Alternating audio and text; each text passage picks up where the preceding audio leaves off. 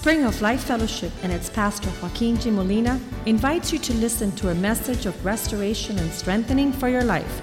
Be a part of the vision, changing the world. Father, we give you thanks for your goodness in the house of the Lord. We give you thanks, Lord, that you're able to lead us and speak to us words of life.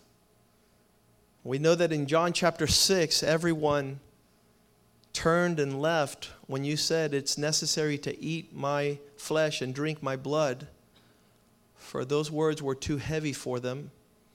And you turned to the disciples and you asked, How about you? And they said, No, Lord, we are continuing to follow you because only you have words of life. Only you have the instruction that allows us to live. Father, we pray that this morning, this word that you have given me will expand to the nations. And your people might know your heart and might come to know you and serve you, the only one and true God. And let your word this morning be made flesh. Let it be a good seed that would bring up a harvest that would glorify your name, Lord. We'd rather do nothing, Lord, than to twist and to deviate from your word, Lord. The Bible says that those that are ungodly and unstable twist the scriptures to their own perdition. Father, we pray that your words would be a double edged sword and that it would penetrate the deepest part of our being, separating us from the soul, soulish thoughts, and the spirit. Because to think spiritually is life and peace. Give us your heart this morning, Lord, and allow your word not to return void. Allow your word to be a lamp unto our feet, and let it be the nutrition that you have said that man shall not live by bread alone, but by every word that proceeds from the mouth of God.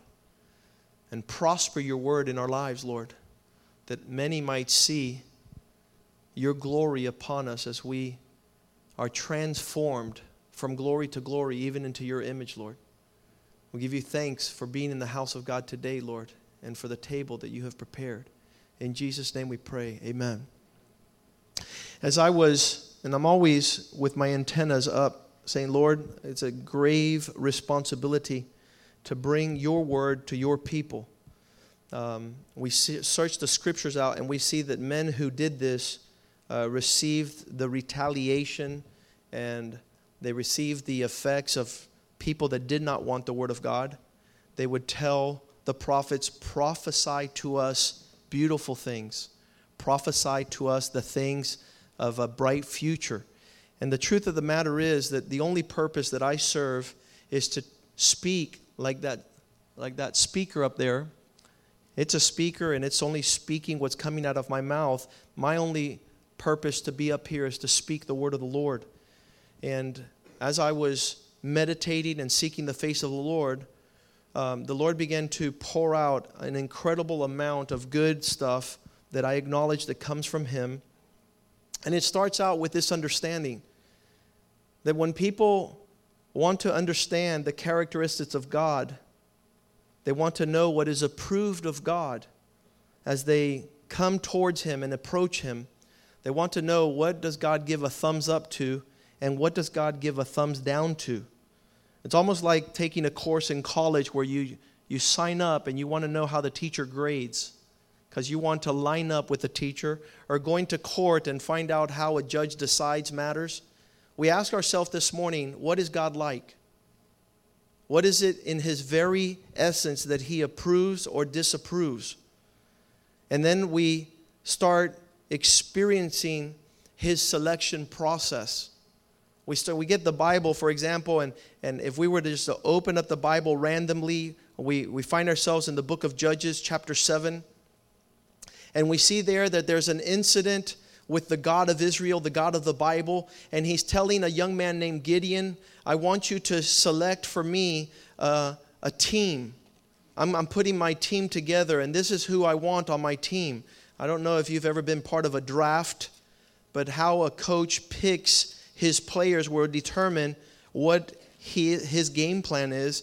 And basically, if, he, if he's a coach that wants to uh, establish a running team. He'll pick uh, line, uh, run, running backs and, and uh, fullbacks, and the, the whole team will surround people that can block quickly so they could run. If he's a quarterback uh, coach, a passing coach, he'll select members on his team according to his dynamic. But we find there in chapter 7 of Judges, verse 6, we see that God is telling Gideon these words, and really powerful words. And the numbers of those who lap and put their hand to their mouth was 300. But the rest of the people got down on their knees to drink the water. There were some of them that were, were drinking out of their hand, and some of them were sticking their head in the water. In verse 7, it says, The Lord said to Gideon, By the 300 men who licked, lapped, I will save you and deliver the Midianites into your hand. Let all the others people go, every man to his, his own place. What an incredible selection process here. It starts out with 32,000 people, and the Lord starts bringing the team down to those that have his heart and with the instruction for the others to go home. I don't want people that are sticking their head in the water to be on my team. And this has significance as we start looking further into it. If you read with me verse 4, it's the instruction of the Lord there in the same chapter, um, a couple verses before. The Lord said, it was the Lord. The Lord was leading his troops, and he told Gideon, The men are still too many. Bring them down to the water. I will test them there for you. I, I want you to understand that this is a process, you can say with me, of elimination. It's a process of elimination. God is dwindling down the numbers because God doesn't want anybody on his team, listen, that doesn't reflect his character. He doesn't want anybody on his team that doesn't reflect his character and who he is. You call yourself a Christian, but you randomly follow God, you're pretty much just following yourself, your own game plan. And he says, I'll test them there for you, I'll make them approve. Then it will be that of whom I say to you, when God says, This one shall go with you, the same shall go. And whomever I say to you, This one shall not go with you, the same shall not go. And it's, it's a, a really awesome thing to know that we serve a living God. We're not serving a religious format men are so accustomed to following ways of religion, but God truly knows how to draw a line and says, you know something, you have not been found approved. You've been put on the balance and, and you've been found wanting. This is not Christianity. This is not my team. This is not my people. And he's done that the whole time. He says, You're going to, uh, I'll decide for you who goes and who stays. And verse 5, he says, So he brought the men down to the water, and, and say with me, The Lord said, because it's him, it's his church, it's his people, it's his kingdom. And the Lord said to Gideon, Everyone who laps up the water with his tongue as a dog laps it, you shall set by himself. Likewise, everyone who bows down on his knees to drink. And as we, we see this process, we see that God is seeking who is going to be part of his team. And if you want to go a little bit further, you'll notice that those 300 men that took the water up with their hands and were watching out for their brethren. You know, some of the animals that can draw near to one of these ponds, they just stick their head in, in the water and they don't look around. They're not being attentive. But God wanted those that had the capacity to, to look around and say with me, watch for his brother. He is never going to allow anybody to be on his team that is not caring about those that are around him. And I want to tell you, it goes a little bit farther than this as we realize the quality attribute and character that God is looking for is for a people who do not live for themselves but stand in the realm to guard and safe keep those that are around him. And we need to go there. We need to come to this understanding as we go to the television and we're defending the cause of the unborn, of adopted children that will be put on, you know, so people might ask, Pastor, why do you do that? This is just going to con- uh, create controversy. Listen, God has called his people to stand up for the cause of others. And it's not, I'm not homosexual. I'm not planning on adopting any kids with a homosexual couple, but I know that I need to care for someone outside of the realm of my existence. Sometimes people say, Why do you travel so much? It was asked of me years ago, about 15 years. Way before I became a pastor, I was traveling. Way before I, I was doing ministry, I was going to Mexico every six months as a lawyer to establish the work of the Lord. And somebody asked me, Why do you do that? I was even accused at the travel agency of having a lover in Merida. You must have a girlfriend in Merida. You go every six months. I said, Yeah, she's beautiful. She's called the Bride of Christ. And I do have a love affair with the kingdom of God. And so we, they asked me, Why do you go to Mexico? I said, Because there are sons and daughters, there's brothers of the faith, and they need me to be there. I'm not going there for me. There's nothing to see in Merida a hundred times in 10 years. I would pick other destination spots, but I was paying my own way with my own money because the Spirit of the Lord had come upon me, and now it wasn't about me, it was about others. And I'm sure if I would have been there that day with Gideon, the Lord would have made me one of the 300. I'm, I'm positive, I'm confident of this because I see the heart of God caring for those who care for others. And I realize that God is looking for those that do not look for their own ways.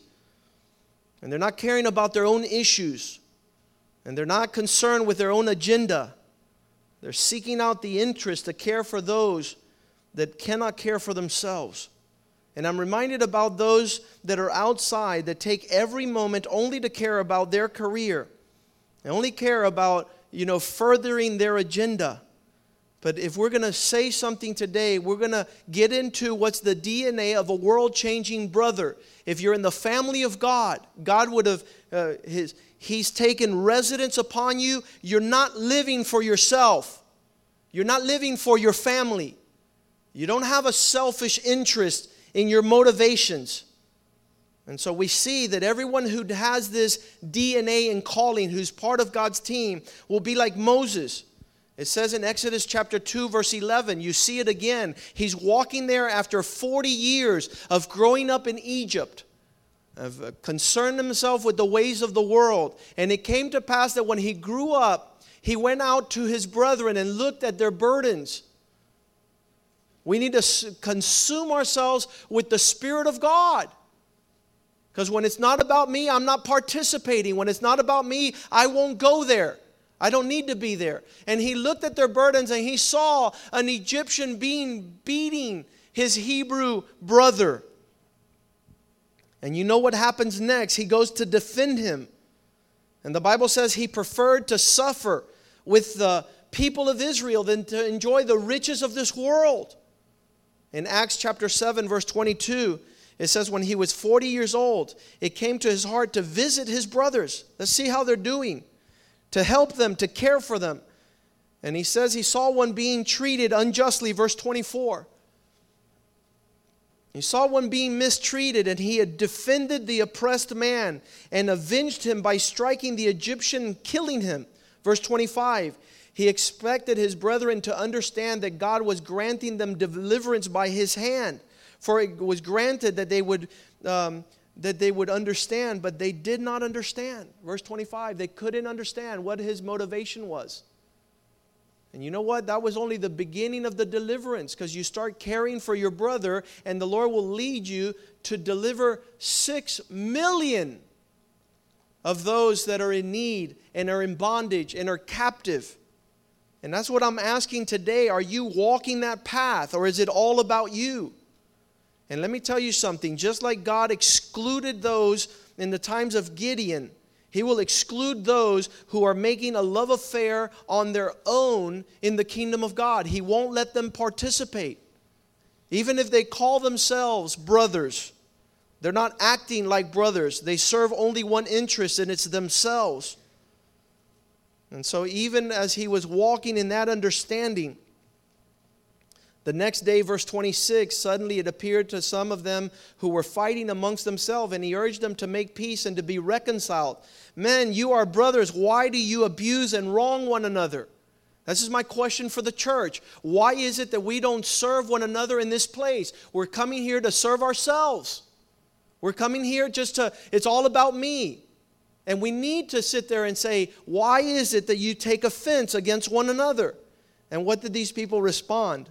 Verse 28. No, 27. Whereupon the man who was abusing his brother pushed Moses aside, saying, Who made you the boss? Who made you have authority over us? Why are you speaking? You know something? People have left this church in droves for one reason. They've been asked, Why do you not serve others? Why are you serving only yourselves? They'd rather be in a church where they get there whenever they want, however they want, do whatever they want, and they leave and they serve no one but themselves. That's not the Spirit of God. They're not going to be on God's team.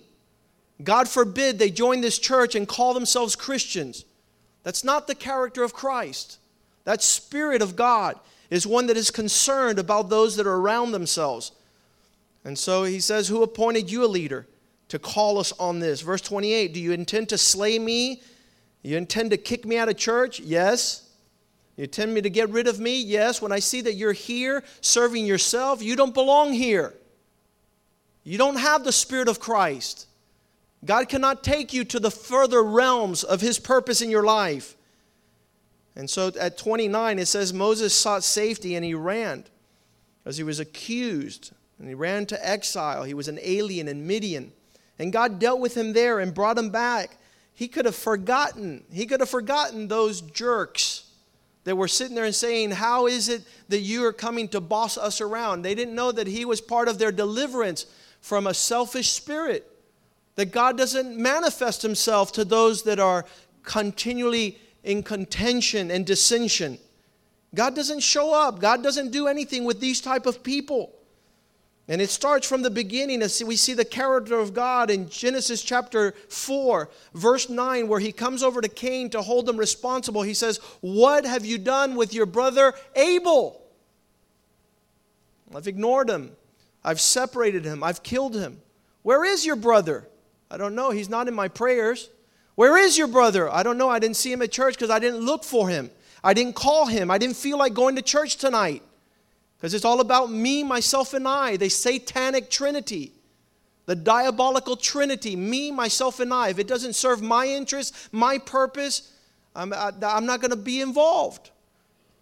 And listen to what the words that he says when God asks him, Where is his brother? He says, I do not know. You know what that word know means? It means yada. I, I do not yada with him. That means I'm not in intimate fellowship with my brother. I don't know what his concerns are. I don't know what his worries are. I, I don't ask him about where he's going or how he's come. Why should I concern myself with someone else that's not me? Am I my brother's keeper? That word keeper is the Hebrew word shamar, which means one who promotes another, one who protects the cause of another. When we go to Mexico and Nicaragua, we're not serving ourselves. When we go to Peru and Switzerland and, and Spain, trust me, it's not vacation. Trust me, it's not a tourist event. Leaving a legacy fighting the battles for these people on many nations' shores. And I want to tell you that there in verse 11 was the consequence that God told Cain You are cursed there's a curse upon you that causes there not to be anything to prosper you upon the earth. This is a, a mighty thing. Sometimes we question why we should even listen to God. Why should we concern ourselves with someone else's affairs and cause? The compassion for someone else's need. Let me tell you something the church is that place that carries the burden of God to the earth. We serve our city in this church. If we don't show up, we're like the politicians that say that they're senators and never show up to Congress to defend the cause of the laws that promote us as a people. They take that place only to call themselves senators, to call themselves those that are part of this elite membership. But they don't go to the halls of Congress to argue for the burdens of the, of, of the nation. And so we too here at church, we just come and we participate. We're not taking this stuff in serious. We love to call ourselves Christians. We love to call ourselves members of the church of God. We don't represent that church. So he says, Now you are cursed. And verse 12 says, The land will not produce. The, where you work will no longer yield its strength. You will be disassociated. You won't be those that the, the presence of God and the favor of God falls upon because it's not a reality. You're asking, I do not know. Am I my brother's keeper? And so 1 John 4:20 says, if a man says he loves God and he cannot carry to promote the burdens of his brother, he's a liar.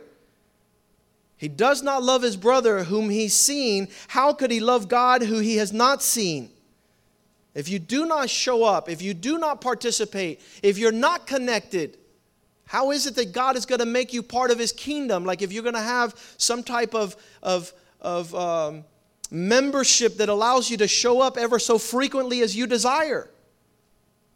Chapter 2, verse 9, 1 John says, Anyone who claims to be in the light but has no burden for any of his brother, he still walks in darkness. Calls himself a Christian, but he's no closer to Christ than he was before he got here. He's still in darkness until now. He says, He says he's in the light. He proclaims to be one of those in the household of God. He pro- proclaims to be one of the Gideons but he's just lapping with his head stuck in the water, caring only about his sustenance. And so we see that they're like the older brother of the prodigal son. Why are you celebrating this guy? In Luke 15 25, he refused to come in. Verse 27, he says, Your brother has come. Your father is celebrating that he's here. And the older brother got angry. Some of you are getting angry with this message right now, and I'm glad if it's the last message you hear, so that you can repent and understand what true Christianity is.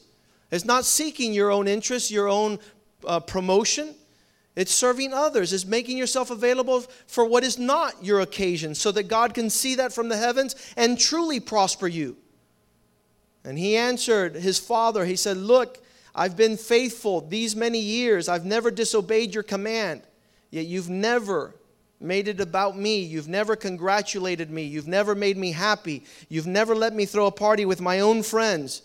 Verse 30, he says, But when this, but when this, not my brother, when this, your son, that's how many of us have Christianity, that we're the sons of God, but none of my brothers. I serve no one but my family. When this, your son, has come, who has devoured, he had all his, the resume his brother, everything his brother had done wrong so he could justify not serving him, who has devoured your livelihood, who's taken off with harlots. This is who you are celebrating. And the father said to him, You are always with me, and all that is mine is yours. There's an inheritance for you. And some of us are only concerned in our inheritance for ourselves. As I read 1 Samuel 30, Verse 22 Sometimes we don't know how to pinpoint a wicked man, but a wicked man is him who only cares about himself. Go ahead and put that down. Wickedness is selfishness. Wickedness is only cared about your schedule, about your agenda. Wickedness are those that are walking in their own self seeking venture. The Bible says that that is where all the demons are, those that are selfish in their ambition self-seeking in their in their prompt 1 samuel 30 verse 22 he says when all the wicked say with me worthless.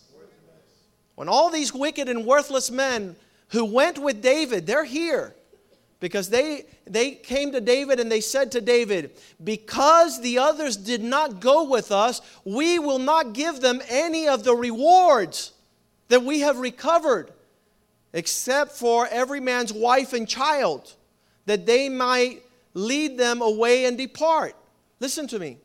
They were saying, We, our children, our wives, that's what we're concerned about. We're not concerned about the church. We want to pay our mortgages. We could care less if there's money to pay rent. We haven't paid tithes in years.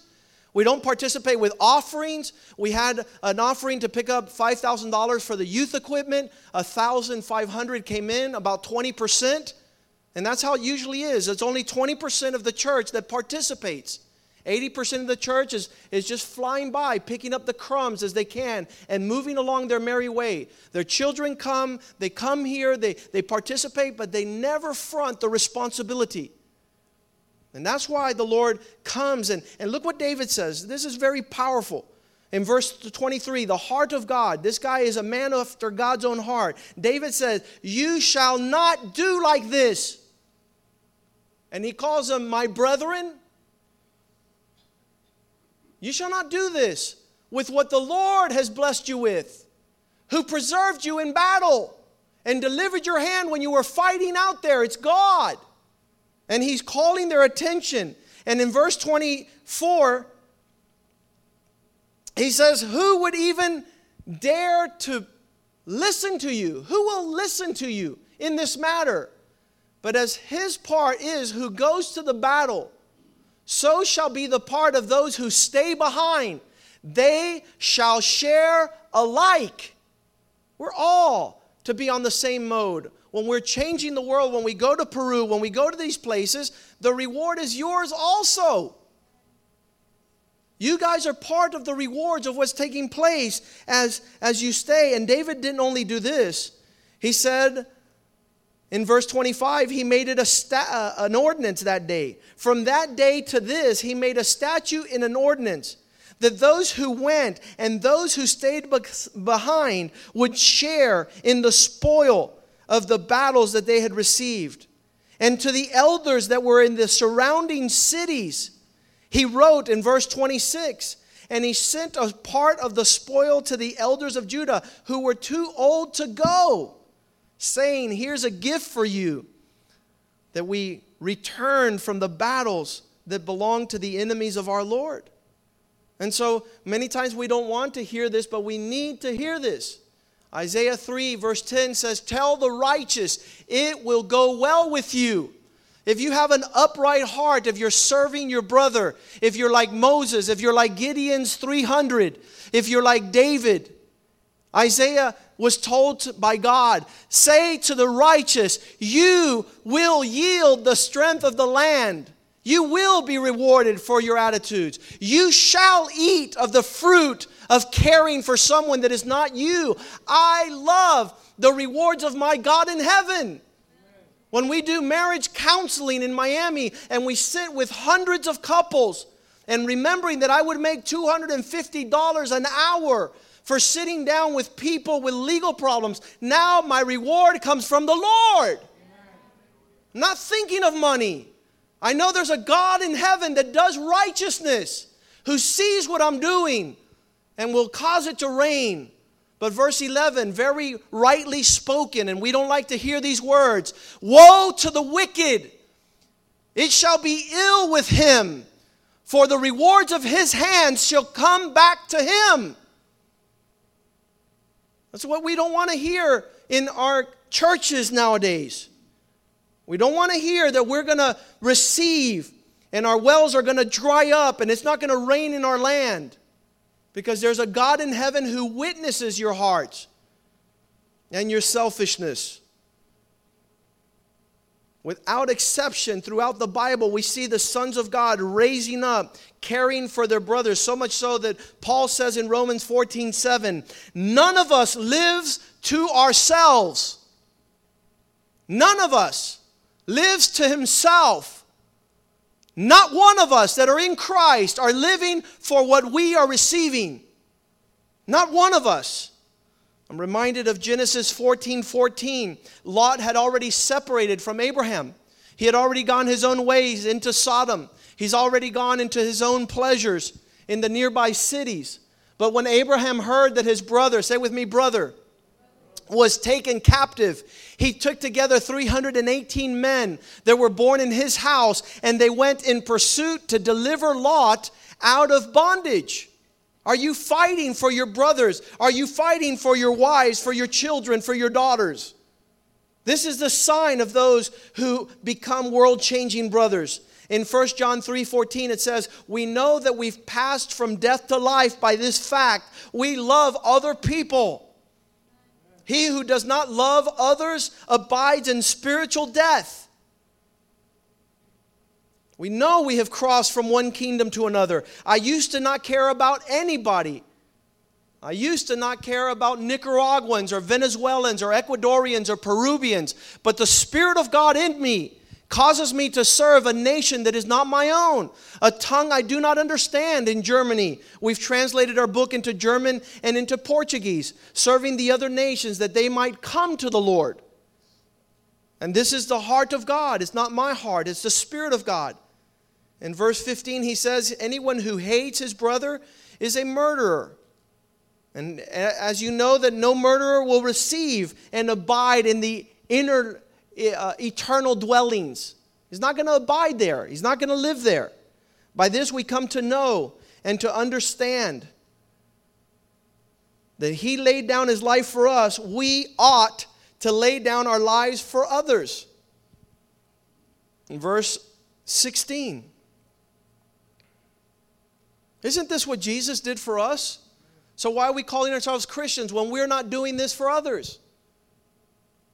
We know love because He laid down life for us, and we ought to lay down our lives for our brethren, make ourselves available to others. In verse 17, but if anyone sees and anyone has the goods of this world, resources, the abilities to see his brother and fellow brother is in need, and yet closes his heart of compassion, how can the love of God live and remain in him? Little children, verse 18. Let us not love only in theory or in speech, but in deed. Let's practice truth. Verse 19 By this we shall come to know that we are in the truth, and that his presence abides in our hearts. Shall assure our hearts before him that we are in his presence. Chapter 3, verse 12, 1 John says, Do not be like Cain, who belonged to the evil one. Was, he was motivated by the devil's influence. He was in he was of the wicked one. He was walking in the in his own stead. Why did he murder his brother? Because his works were evil and his brothers were righteous. So I, many have cut their relationships off with us because they're concerned and consumed by self. They serve only themselves, the Bible says. Let's concern ourselves with those that go around calling themselves Christians. In 1 Corinthians 5:11 it says if any man calls himself a brother there are those that, that go around taking up the name of Christ. And you say where do they serve? No one. Who do they serve? Themselves. Who are they concerned about? Only themselves. That's a circle.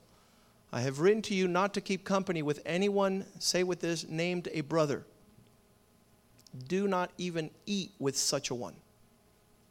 There are a lot of so called Christians. Their agenda throughout the year shows that they're consumed with self. They have no time for others, they have no opportunities for others. And I'm saying, Lord, I, I want to move in that manner that, that from the heavens God is looking down, seeing. And he's, he's drawing a line. He's saying, look, those that were drinking, watching out for their brothers. Those are the ones I'm going to prosper. Those are who the ones I want on my team. There was 33,000. God is not into numbers. He's able to deliver with a few or with many. And in these days, we know that the overwhelming majority of Christians are only serving themselves. We have this from the largest churches in America in Willow Creek, Chicago. The church Willow Creek, the pastor Bill Hybels, after a 20 year uh, experiment, giving the Christians lattes and basketball courts and, and picnics and outings and, and, and all these sorts of stuff, he had to write a letter. He says, I was wrong. These people are only concerned by serving themselves.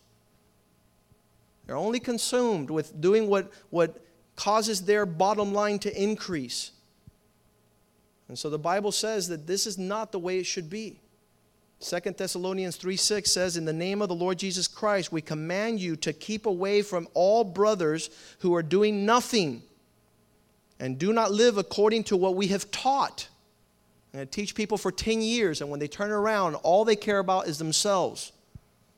And that same thing happened to Paul. We command you, brethren, in the name of, he's speaking in the name of Jesus Christ, that you withdraw, pick up any ties with a brother who walks out of order and not according to what we have taught, according to what you have received from us. These verses we haven't seen in the Bible for a long time. Second Thessalonians 3:14, just in case someone didn't catch it, he says it again. If anyone does not obey our word in this epistle, note that person. Note the selfish person. Note the person that has no company uh, with, with the work of the Lord. Do not keep company with him. Oh, God doesn't believe in division. No, my friend, these people are being marked out as non Christians. They're being marked out as people that do not have the Spirit of God. And so that they should take notice that they're not walking like God wants them to walk. In verse 15, there it says that, that make sure that he understands that he's not to be regarded as an enemy, but that he's beginning to, uh, to drift from the mark. Warn him as a brother. Make sure that, that he knows that that's not the Spirit of God that, that he's following. And you ask God, Lord, this morning, I want to test to see if I'm still in the faith, like Paul did to the Corinthians. Examine yourselves. Be part of a team. God, God wants. The Bible says one could do, uh, can move a thousand, two can move ten thousand. If God is going to raise up a family of sons of God, is because we are concerned with the best interest. This thing of I do not know, I do not yada with my brother. I don't know what he's going through. I don't know what is happening in his life. Am I my brother's keeper? And then that's why the consequences of God standing, uh, resisting the proud, giving grace to the humble. Let's stand up this morning. And our meditation on the Word of God should cause there to be conviction if the Holy Spirit, if you haven't hardened your heart towards the, the Spirit of God. What, what are your underlying motives of participation? Who are you serving? Who are you a part of? Are you part of the team? God has huge, huge victories that He wants to bring into our midst. I'm surprised, I'm very surprised that 30,000 men showed up. I don't know what that would look like. What is that, like the Miami Arena or something? 30,000, and the Lord says, I'll just take the first row there? I'll take 300 of men who are according to the heart of God, who are making themselves available, who, who are on God's team, who are not serving themselves and their families and their ways above the ways of God. I'm going to ask the worship team to come forward here if we didn't lose any. But let's, let, us, let us press into these matters. This is a good word. These are the words we want to hear on this side of eternity, not on the other side of eternity. I don't want to hear this when I get before the Lord. I want to hear that I'm one of the 300. I'm one of those that God has chosen. And I'm not living. I've told some people in past years if I was doing my own thing, I would probably walk with and consent with the liar and the deceiver and the hypocrite. If I was doing my own thing, I would probably not have issues with the double minded and the lukewarm. But Jesus says he throws them up out of his mouth, he vomits them. He vomits the lukewarm. I wish that you were hot or cold, but because you are lukewarm, I will spit you out of my mouth. And so we are the body of Christ. We cannot assimilate anyone who is lukewarm in this place. Let the lukewarm people go out to the world and make a decision they want to be hot. Let them be without the Lord for a season. Let them be without the Word of God. Let them be surrounded by, by foolish people. And let us press in to more of this stuff. And as the Lord began to speak to me that word, as I put it together, I said, Lord, thank you.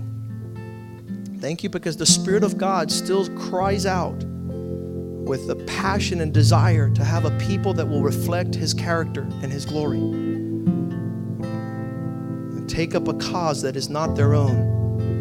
And then Bible says that God begins to allow the earth to yield forth its strength. You're going to see the favor of God in everything you do. As we sing this song, let's bow our heads and gather our thoughts.